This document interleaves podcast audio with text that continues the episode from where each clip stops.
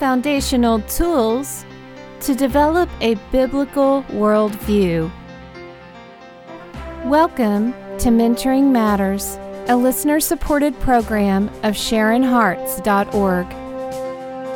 With the world's culture invading the church, it is vital that we establish some deeper roots in biblical truth in order to grow in grace and knowledge of our Lord Jesus Christ. So join us now as we let the Word of God give us foundational tools to develop and maintain a biblical worldview. Hi, this is Sharon Hoskins. And this is Janie Ratzlaff.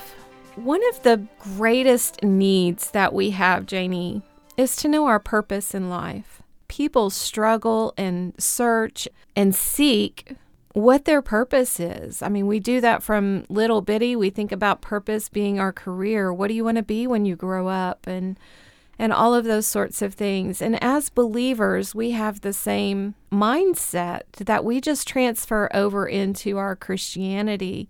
And so then we begin to ask God, what is my purpose? And then we start looking for positions and service and things that we can do to fulfill our purpose.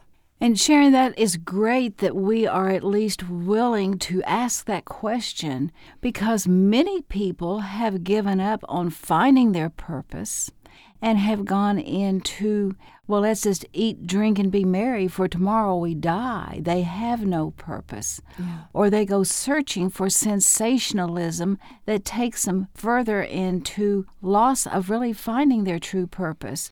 And then sometimes what we do, we find a purpose to serve in our church and we stop there. That is our entire purpose, our focus and and so we totally surrender to that position in the church and believe that we're doing exactly what God wants for us to do as our purpose. Right. And Sharon, I just want to interject here that the Lord knew that that would be a major problem, and especially was at the church in Ephesus. They were great servers. They were great guard dogs of letting any false prophets come in. And so they just served to satisfy. But it wasn't pleasing because the Lord said, You are not fulfilling my purpose. And we don't want to come across as if we're against service. But God has such a greater purpose for us that we don't even tap into. It's not even a, a glimmer of thought in our brain when we ask about our purpose. And what is that purpose, Janie? What purpose does God ultimately have for us? One that would surprise us, Sharon, and I think it's best expressed in Galatians 4:19, where Paul is actually explaining a problem. And he says in 4:19, "My little children, for whom I labor in birth again until Christ is formed in you." Mm. Now he labored to have them be born again, be birthed, become new creatures.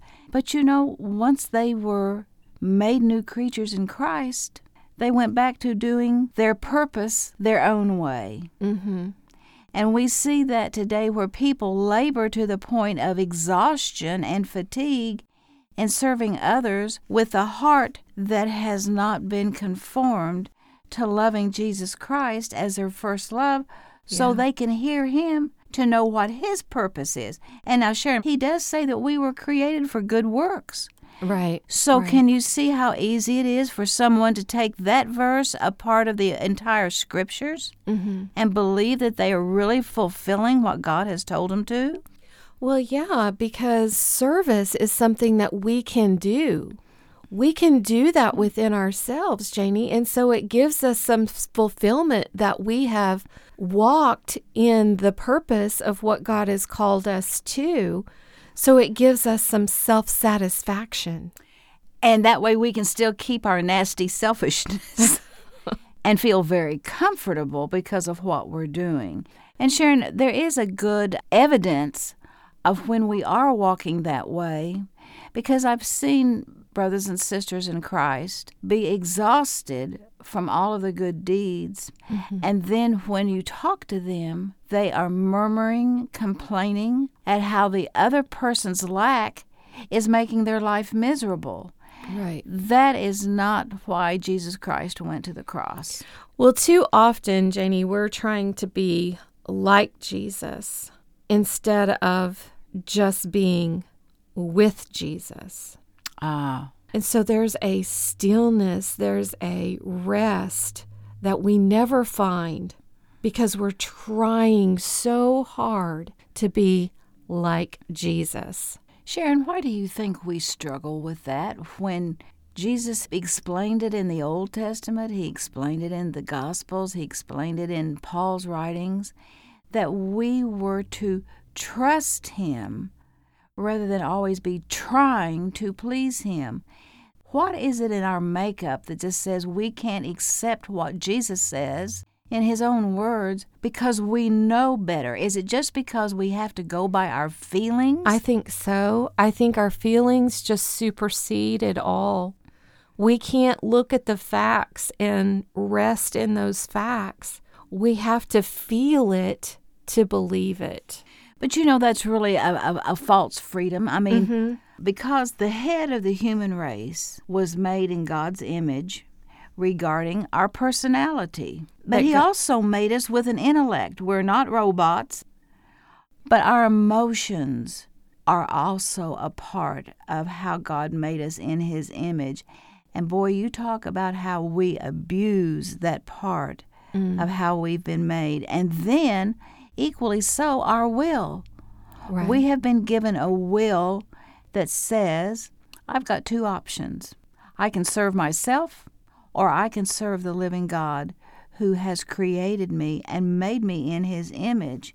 And so, Sharon, eventually we mar our communion with the Lord. We mar and upset our fellowship because we are on one set of tracks wanting to please Him and finding our purpose mm-hmm. And constantly being frustrated because we're on a detour road and we don't know how to get on the main line. Is that because we take what we know or what we think we know about God and try to live it out the best we know how? I think that is exactly what we're doing. And we cannot know out of our own intellect, emotions, because we can't do that being born with a sin nature according to our ancestor, Adam. Right. He is the ancestor of whom we all have derived from, and so we have his fallen nature. But God wanted us to know him, mm-hmm. and so God Almighty put on skin and bones and came to us in the person of the Lord Jesus Christ. Right. And he's known as the last Adam. Mm-hmm. The first Adam failed. Our ancestors failed. So now we're going to go back before our ancestors and we're going to go back to our Creator. yeah. And He's made Himself known as the last Adam. And as we study that, then we recognize what the last Adam did. We have a record of how he healed some sick people, how he fed some four to five thousand people. But he doesn't say that that is how he really wants to be made known. He says that he wants to be made known by what he accomplished. And the greatest thing he accomplished was not really even his works of service, it was going to the cross Mm-hmm. and making us anew with a new spirit. And that's called, we use the phrase, we are born again. Right. We're born again out of death into life.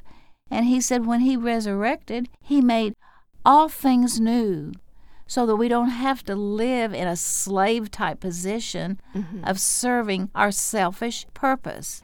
And so life gets fairly simple in searching, but Sharon, we keep searching in all the wrong places. And that's a good point because when we are serving in church, we believe we're serving the Lord. So, how do we differentiate whether we're serving in the position that God has called us to? Well, he's given us a pretty good instruction. First of all, he's given us the example of what he did at the cross and what he accomplished. And yet, we've said before, Sharon, as much as I care about you and love you, I could not die for your sins. So he didn't ask me to. And aren't right. you glad? Yes. but he says, I do want you to see what I've done for you.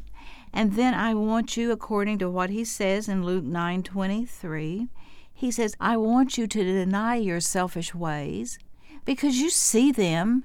You see your selfishness sometimes, but you don't know what to do about it.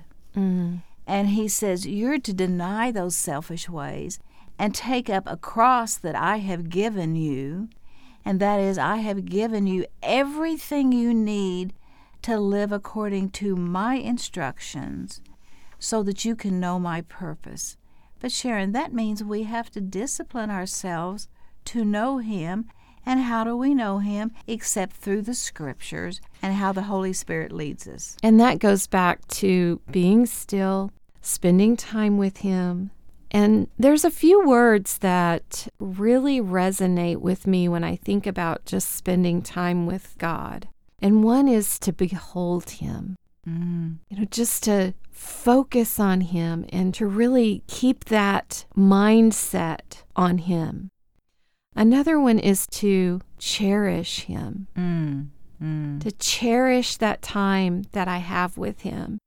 And another one is to be occupied with Him, that you just continually be occupied in your mind, in your heart, as you go through your day just being occupied with Him.